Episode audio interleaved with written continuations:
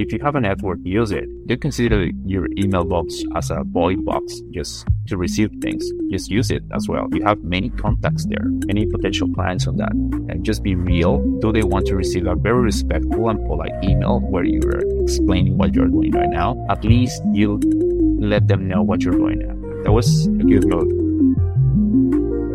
Hello, and welcome to episode 38 of Webflail. I'm your host, Jack, and today my guest is Carlos Sepulveda. Carlos is a Webflow animal. You may have seen Carlos compete in the Speed Build Challenge for Webflow Conf, and he also attended in person.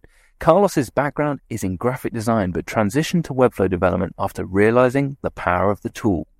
More facts about Carlos include that he's Colombian, he's a father of one, he lives in a forest, he has an epic YouTube channel, and he's a hardcore coffee drinker. He also works full time for Nicer Studio based in the States. The failures that we'll talk about in this episode are struggling to be visible, failing to get consistent clients, failing to balance content creation and client work. So, of an episode, embrace and learn from failure in episode 38 of Webflail with Carlos Sepulveda. Carlos, welcome to the Webflail podcast. Hey, yes, that was really good. Thanks. I'm, I'm really glad. And I'm so intrigued by you living in the forest. Where where is this forest? Okay, sure. Um, okay, people may know like Bogota, Medellin from uh, Colombia, which are like the main cities, but I live in Orito Putumayo. Orito Putumayo is a place that is the very south. It's just to the border with Ecuador. So I'm just there and it's a very small town. Actually, you can just walk it through in 15 minutes. And I saw on your YouTube channel how epic the rains are because there's YouTube videos where it's just thundering down on your roof. It's crazy. Yeah, yeah, there is so much rain going on. Well, it's a very tropical weather, so you can expect like heavy rains twice a day. So it's it's very common there. Mm. But what an amazing place to live! I can't imagine there are too many Webflowers in in your town. Not many. I, I believe I'm probably the only one in the full south of the country, maybe. is there a is there a big no code movement in Colombia generally? Well, uh, sadly, I'm not very aware of that. Like, I should be aware of that because, well, you know, it would be fantastic to know how many people is joining it, uh, actually it will be like great to know like more people doing it because I really feel alone. That so if somebody else is watching this, please tweet me or whatever. So it will be really good to to meet other Colombians or at least people who is in Colombia that is is in the no code movement, especially using Webflow. Yeah, definitely. But I guess you're encouraging that with your YouTube channel, which is you know Spanish speaking, and uh, it's really encouraging for for people to to get involved with Webflow. Yeah, well, that's that's the key point of the YouTube channel. So I decided to create it because I want to somehow help people because I have this constant question all the time, like Carlos, you are doing great. How can I do whatever you are doing right now? So I just tell them, hey, do you know how to make websites? Then some of them say yes, some of the others say no. But the end goal with that is like, okay, if you really want to know what I'm doing, I'm going to record videos about what I do on a daily. Um, now I have an answer. Hey, just go to the, my YouTube channel, take your time and learn it. And it's so cool because I don't feel like there are enough Spanish speaking channels or just native language channels, especially in the Webflow space. So it's really, really cool you've decided to do that in Spanish. So, can I ask you a little bit about you were a freelancer, you were crushing it. Anyone who's listening, go and check out Carlos's website. There's amazing work there. And now you're working full time employed for Nicer Studio in the States.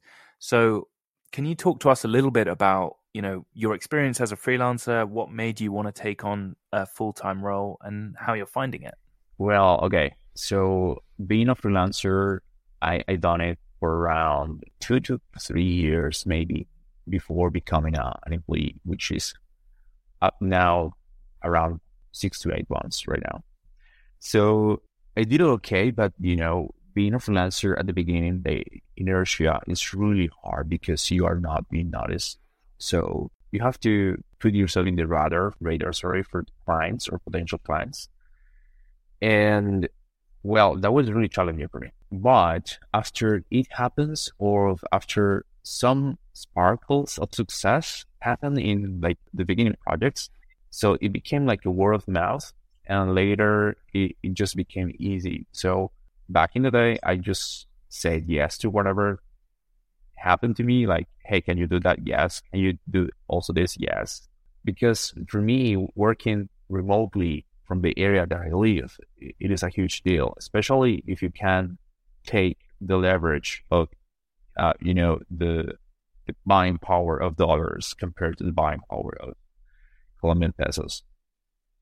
So, um, to me, like having like a gig or a work that pay me $300 for a week or maybe two weeks of work, that was like huge deal. Yeah, I, I think it. And especially the area where I live, even that's the, the, cost of living is even less than in the main city. So it, it was a huge deal, but um, probably because I'm very stubborn. I'm that the kind of guy that never stops.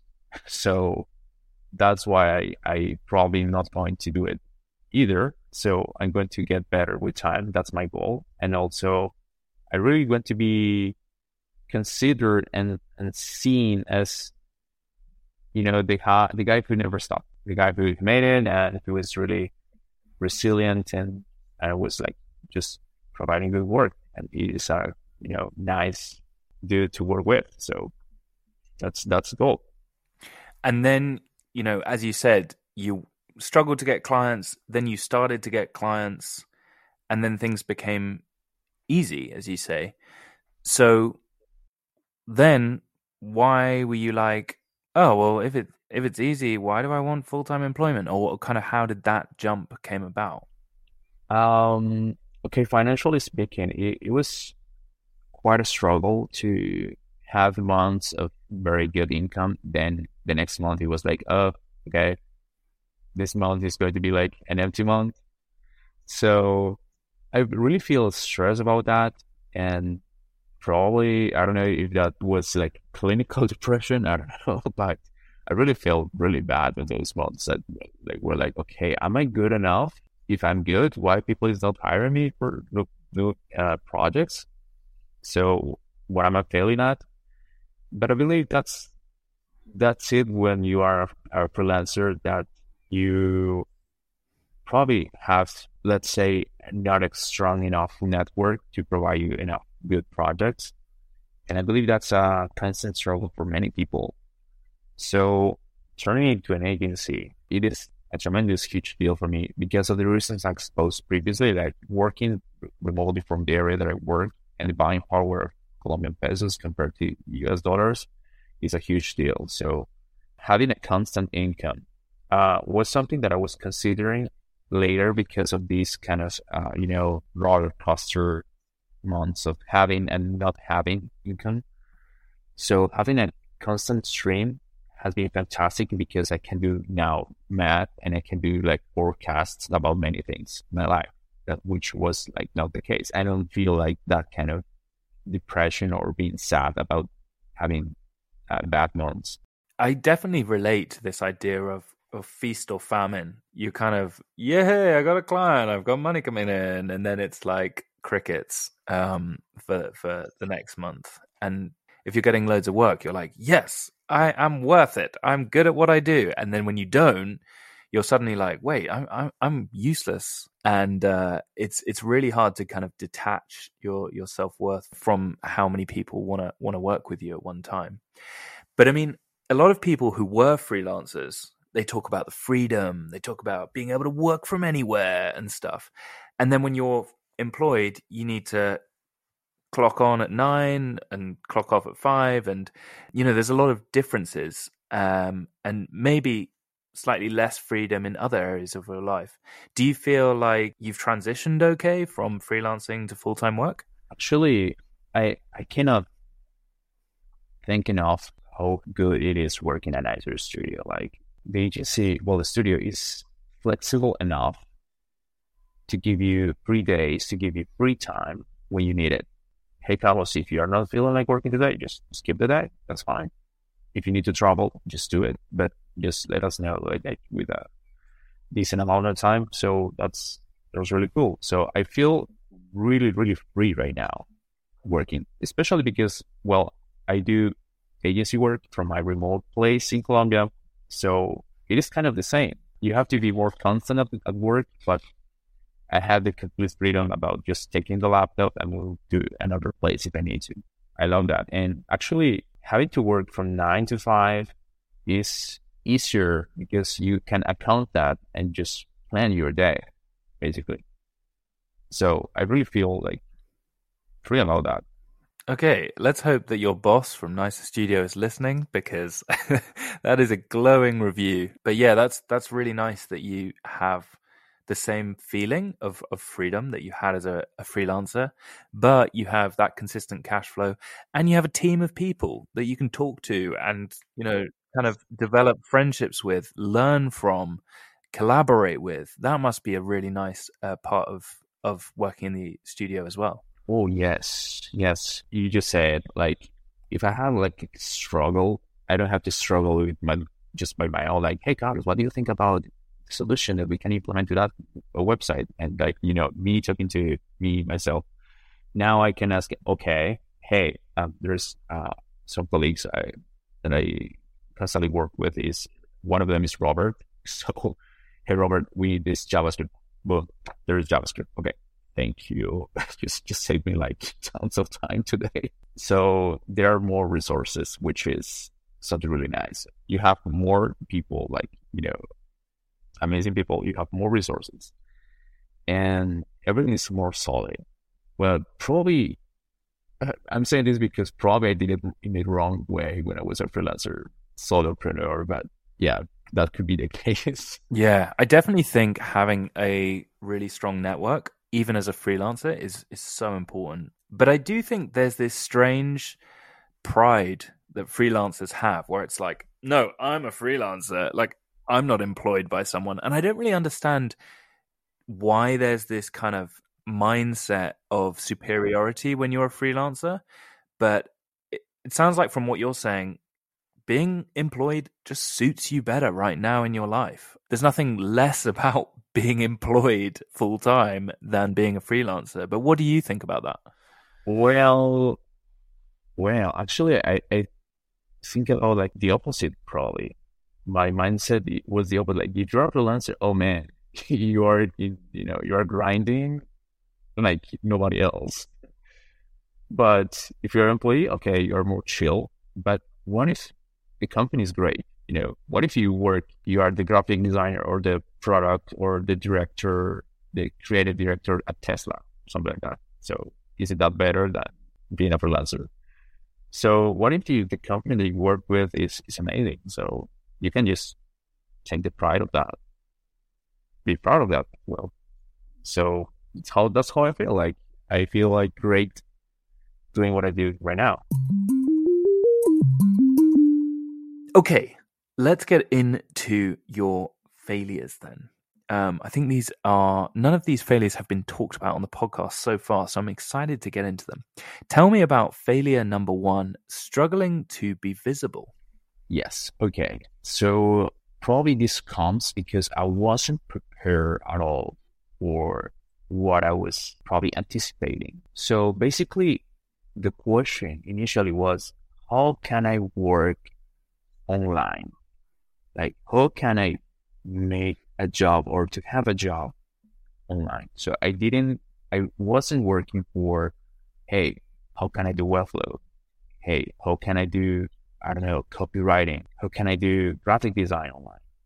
The question was really ambiguous at the beginning, like was how can I work online? So not having a strategy was really hard because I was shooting everywhere with time and with some reading. You know, I learned that like, you know, if you shoot like a shotgun, you're you're going to miss your objective. But if you just snipe something with a precision rifle, you're going to hit really strong. So I was realizing that in a very slow motion pace, like I was just moving very slow until I realized, okay, I learned this. Now I need to level up somehow. If I just eliminate the noise around that new thing that I'm going to be learning and know where I'm going with that, it's going to be at the end a more powerful outcome. So just to put it in practice, okay, at the, at the beginning, I was uh, trying to do um, video editing services, like uh, as a, you know, freelancer, let's call it freelancer. I, I tried that in freelancer.com. Then I moved to Upwork. In Upwork, I did PowerPoint presentations. And in PowerPoint presentations, I helped a lot of companies just to pitch their uh, their new idea to to the world, basically. So I learned a lot of kind of businesses. And then being at Upwork, I realized that web design was really interesting to me. Also was a more interesting niche as well, or an industry, a higher paying industry. So I moved to web design. So those steps require uh, a learning curve in each of those steps. Then web design, one like, well, web design is any universe is, oh my gosh, it's so much. So basically you have to apply strategies to be visible to them, like how people can trust you immediately in the niche that you are working at. So yeah, basically that was a constant struggle. So I need to prepare like different, different portfolio strategies per niche. And it requires a lot of digging, a lot of research. But if you apply like the, the correct uh, strategies, then you're going to be visible somehow. Okay, tons to pick up on there. Okay, so you were doing video editing to start with, then you were doing PowerPoint editing, and then you moved to web design, and obviously from web design, web development in Webflow. But you essentially had kind of all these different potential ways of making money, and as a result, you were spreading yourself quite thinly, and people didn't really know like what you were particularly good at because you had all these different skill sets. And then when you settled on Webflow, you were like, okay, this is the thing that I want to be known for and visible for. But I think that's that's really interesting that your journey has not been like, okay, I'm going to do Webflow now. It was like, I am just going to try and make money online how do I make money online? Okay, there's like a hundred ways of doing it. I'm just going to try out different things until you landed on on Webflow. Is that is that right? Yeah, that's right. That, that was not linear at all. I tried many things, and well, actually, one of the strategies is implied on what you said, like how people are going to. Well, actually, I have emails and I have like some of the leads that are all coming to me like, hey, man, I need this PowerPoint presentation like nowadays. I just received like last week. Now I just told him, like, hey, I'm sorry, I moved to web design, web development. Uh, do you know about Webflow? And then I just message him like what I did. Like I just pitch him what I what I do. Basically, he was like, okay, that's really interesting. So I'm going to consider you. I'm going to tag you in my network like you are the Webflow guy for us. So when I was deciding, or when I decided to move into Webflow, I did my homework and I emailed all of my clients like saying, Hey, I stopped doing PowerPoint. I'm going to move to Webflow. This is ABCD. This is what Webflow does. This is my new portfolio. If you want this kind of service, please let me know. And guess what? Some of the clients reply like, Hey, I need that. So basically, if you build your network, use it. Message people. And that's interesting as well, because your network actually came from just all your different things that you tried. It wasn't your Webflow network, it was just your general work mm. network. And then you messaged and said, Look, I, have changed.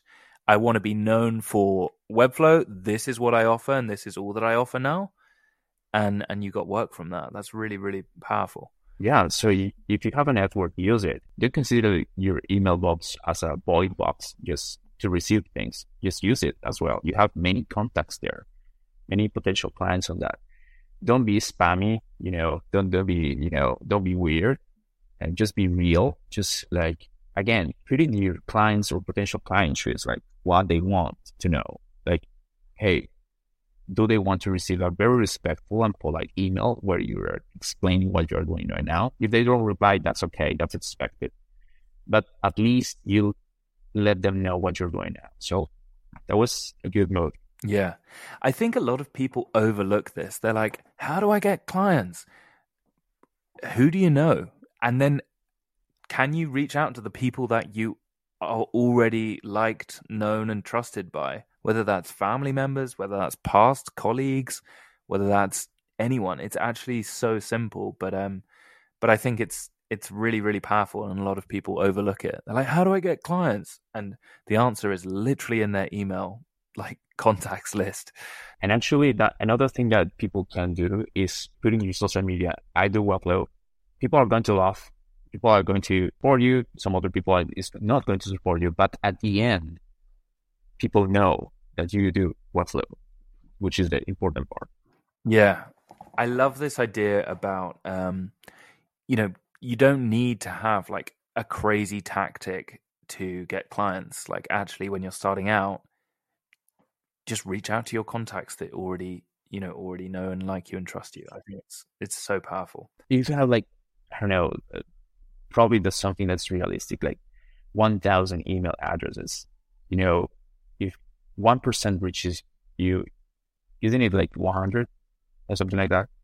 Yeah, I mean that would be that would be ten percent, one hundred, wouldn't it? Sorry, hundred of a thousand. Yeah, but say 10 clients, 10 clients a year, and you're sorted. Tell me about failure number two failing to get consistent clients. Okay, so uh, it is probably the struggle for companies, freelancers, whoever wants to do business, and uh, whoever is doing Webflow is one of the toughest things. You know, you have to be very solid with your mind because you're going you're going to get very stressed about that topic. You're going to be even depressed if you don't get clients in one or two months.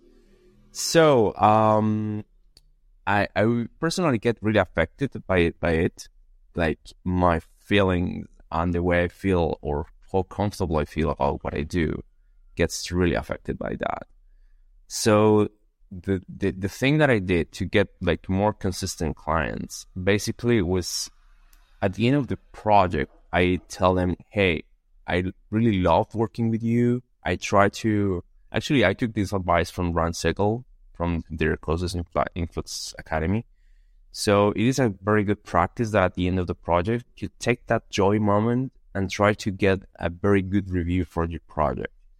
And when getting a very good review for your project, also try to somehow in a very uh, smart way start a follow-up conversation like hey how are you doing with your project? So is it performing well?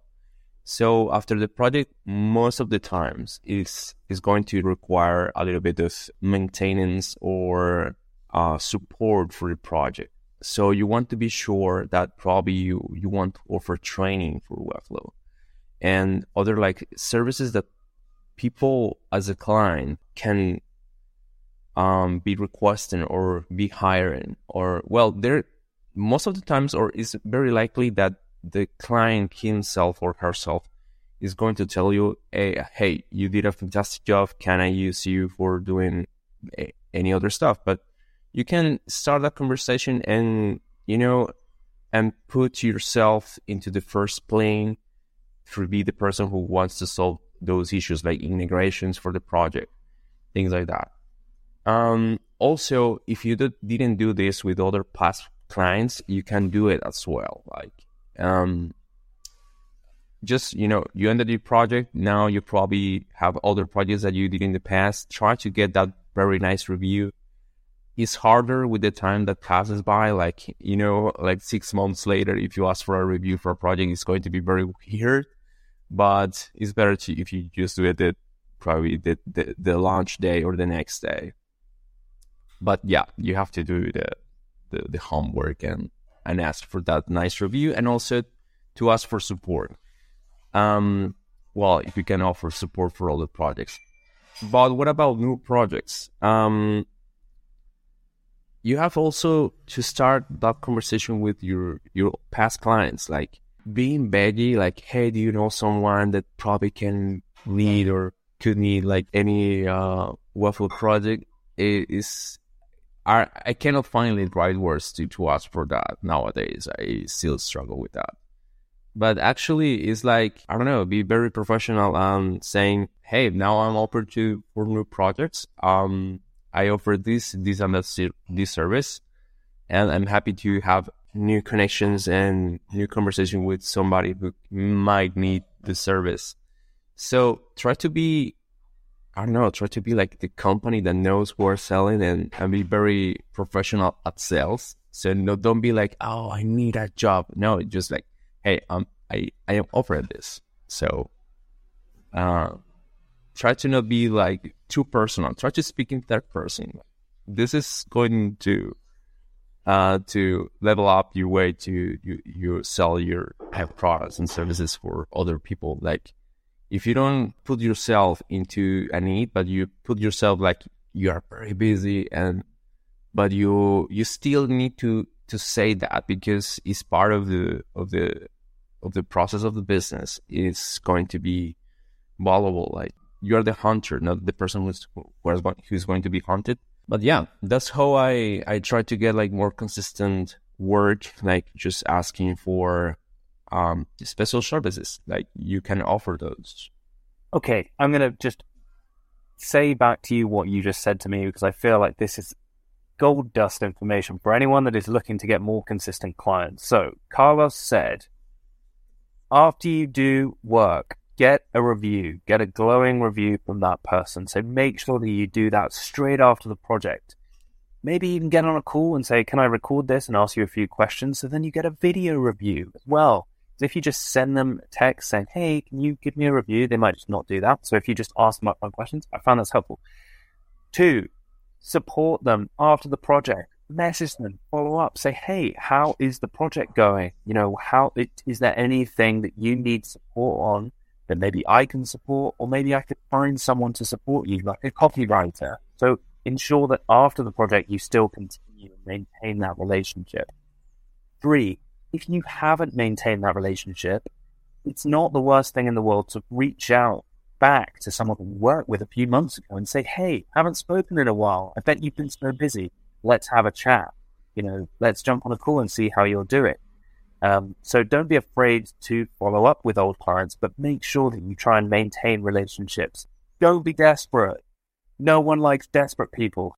And then the other thing he talks about is being a hunter, not hunted, which is an idea that I haven't heard, but I absolutely love. And in terms of as someone that's quite an experienced freelancer now, a lot of people say, "Oh, well, I don't really like offering retainers. Like, I want to get new work." because like I don't really enjoy like managing a website or offering services. You resonate with that? What advice would you give to people that are like, no, I don't really want to do retainers? Well, it's hard. It's really hard, you know, because retainers are boring. Let's be real about that. like, hey, can you change the font of the website? Yeah. Uh, all right. Yes, I can do that not very passionate about that, but I can do that.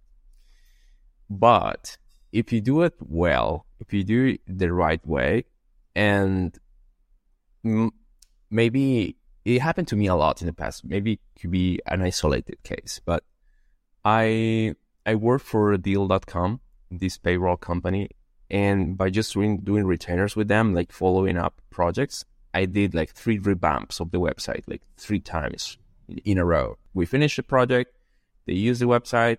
Two months later, guess what? Hey, Carlos, we're going to change the website again completely from scratch. So, okay, let's do that. So, because I was there.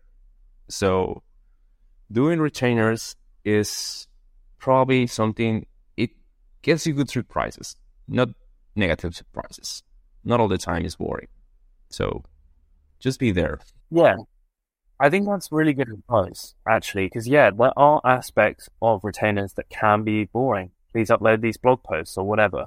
But you can determine what you do for retainers. So I think that's another thing to consider. Like, yes, there might be boring jobs that a company wants you to do, but you are also the one that is agreeing to that retainer or not. So that's one thing to think about. And then the other thing to say is that sometimes the boring work pays the bills. Like, yeah, you want to do Webflow, you want to, you know, animate the hell out of websites and, and create, you know, ideate and then turn your ideas into reality quickly and stuff. But sometimes clients just need you to do grunt work for them. And hey, that means consistent cash flow. I think depending on where you are in your career, that can be invaluable. So I think that's important to say. Yeah, actually, another thing that I do when I do this kind of um, handing off or part of the retainer is like when I do the retainer, I try to get a sense of what could be better in the website that truly worth mentioning. Really. like, I mean, um, you're doing the website, you're doing the retainer, and for some reason, you know that for this company, the accessibility stuff is going to be a good deal for them. Like, um, you notice that the content for the for this company is is oriented for more for accessibility purposes. So when I do the report, the documentation report, at the end of the of the pages or changes that I do, like, hey, I made these changes today. That's what I did. Bottom line, recommendation. I can, you know, I recommend implementing this. So by doing that, what you're doing is you are upselling another service on that.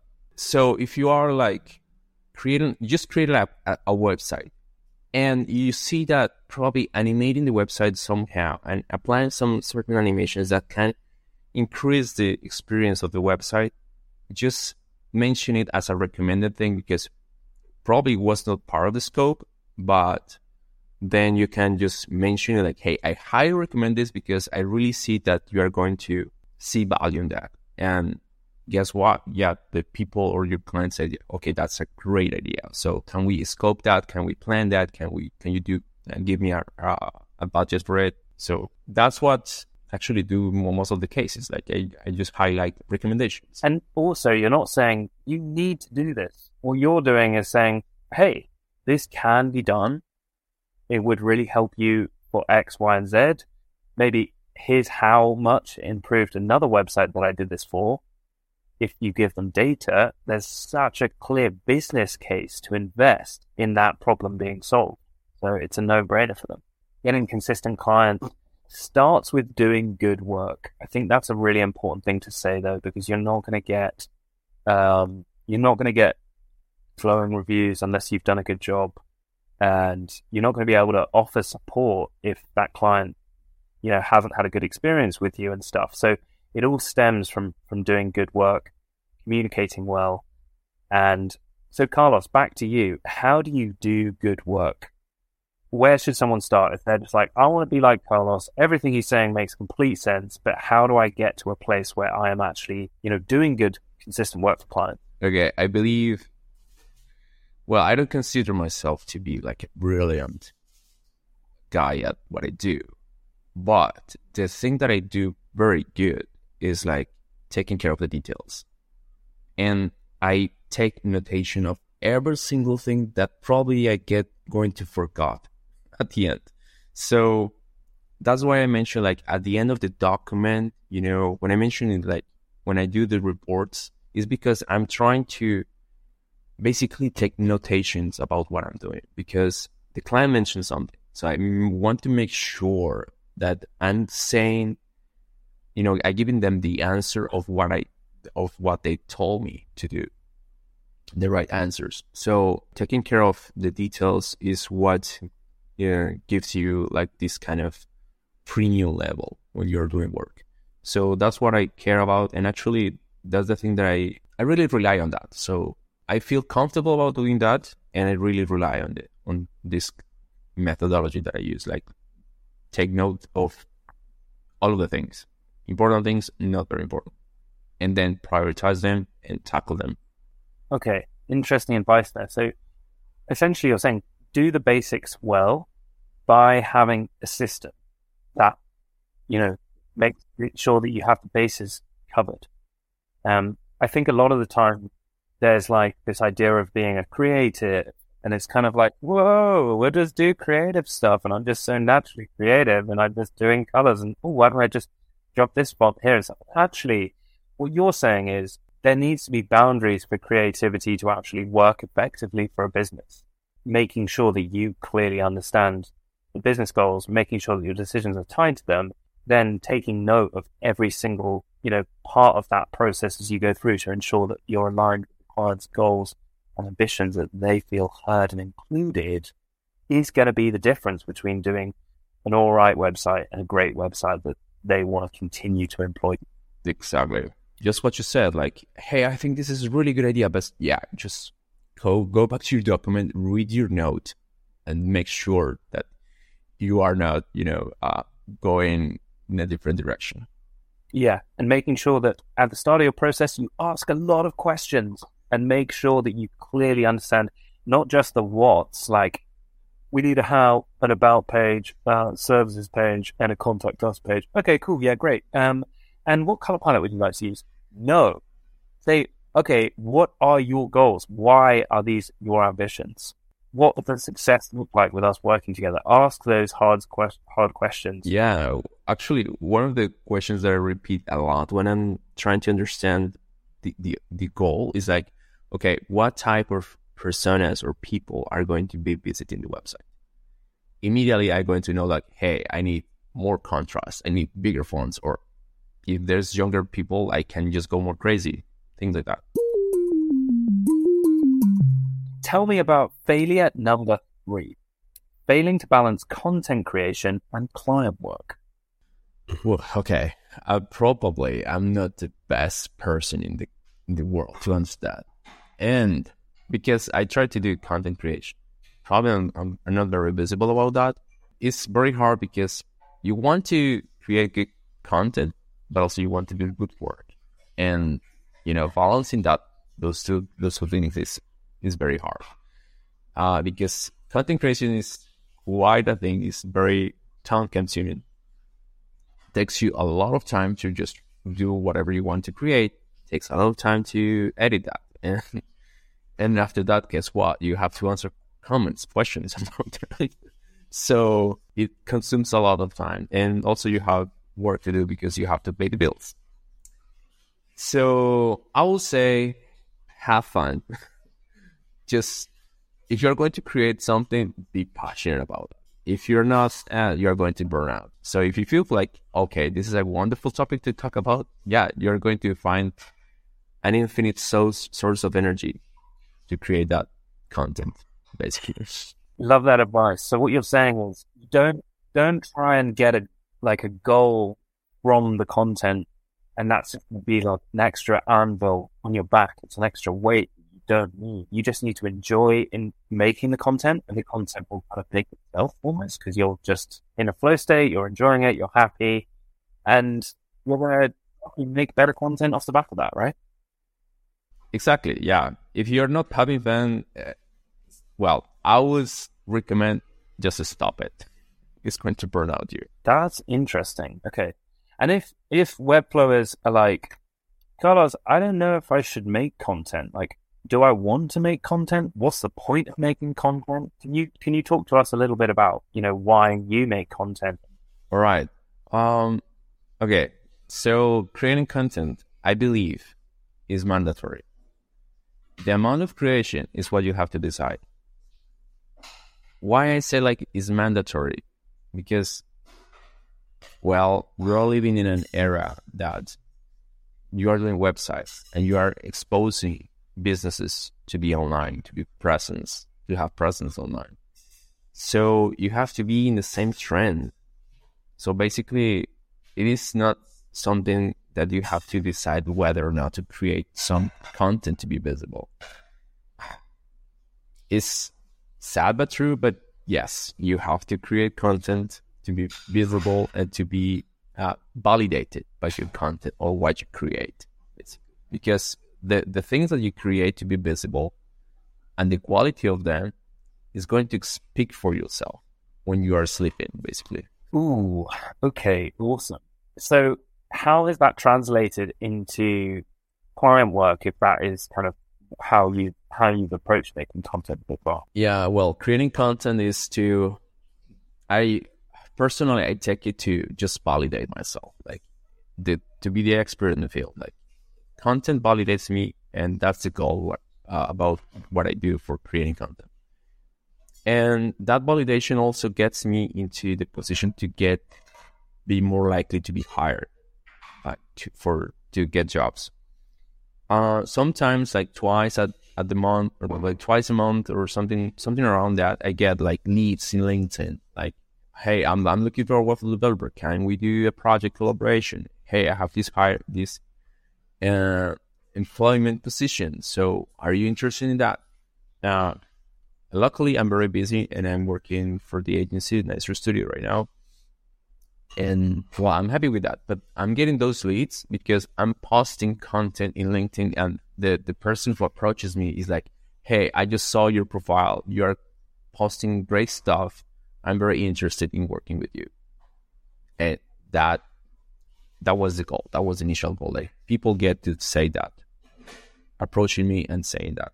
So it's kind of top of the funnel content where it's like people aren't even aware you exist and that it gets them aware that you exist and then they visit your profile from YouTube or wherever they're seeing your content and then yeah our, they, a lot of you know I can show you that like, you know this yeah the starting points of the conversation is like hey I saw your profile you are doing Webflow you are posting this uh, I can offer you that uh, and it happened in, in Twitter in LinkedIn so yes, I believe that it's a very powerful way to get leads on that.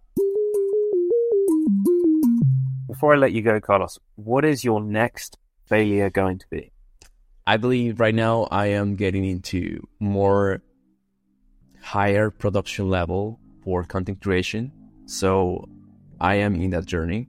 And also I need to keep learning uh, about like most more custom stuff for Webflow. So right now, I'm in those two categories of failures. There is a lot of, you know, gentling about how I'm going to handle um, um, my agenda to just to be consistent at those two things. Thanks so much for listening to episode 38 of Webflail, and thanks to Carlos for coming on the pod tons of takeaways from this episode, but one big one for me is the power of your email list. Carlos talks about how everyone you meet in life is a potential client, and there are probably tons of potential clients literally sitting there as contacts on your phone or your email list. And if you don't know how to get clients, why not start by reaching out to them? They already like, know, and trust you. So, explain you do web design, examples of work you've done, and see what happens. If you have past clients, he also talks about making a conscious effort to stay in touch with them. Maybe sending them an article about SEO that could help them. Maybe sending them a message saying you thought about their marketing pages and how they could be improved in a particular way. Or maybe just send them a message to say that you have new uh, new services that could support their business growth. He talks about doing the simple things well, basically. Good communication and a willingness to help your clients succeed by going the extra mile in attention and care will get you more work. So, powerful, simple points there to finish this episode, but I hope they're really, really helpful. Next week, we'll have Matthias Peters on the podcast talking about his failures. Stay tuned and have a lush week,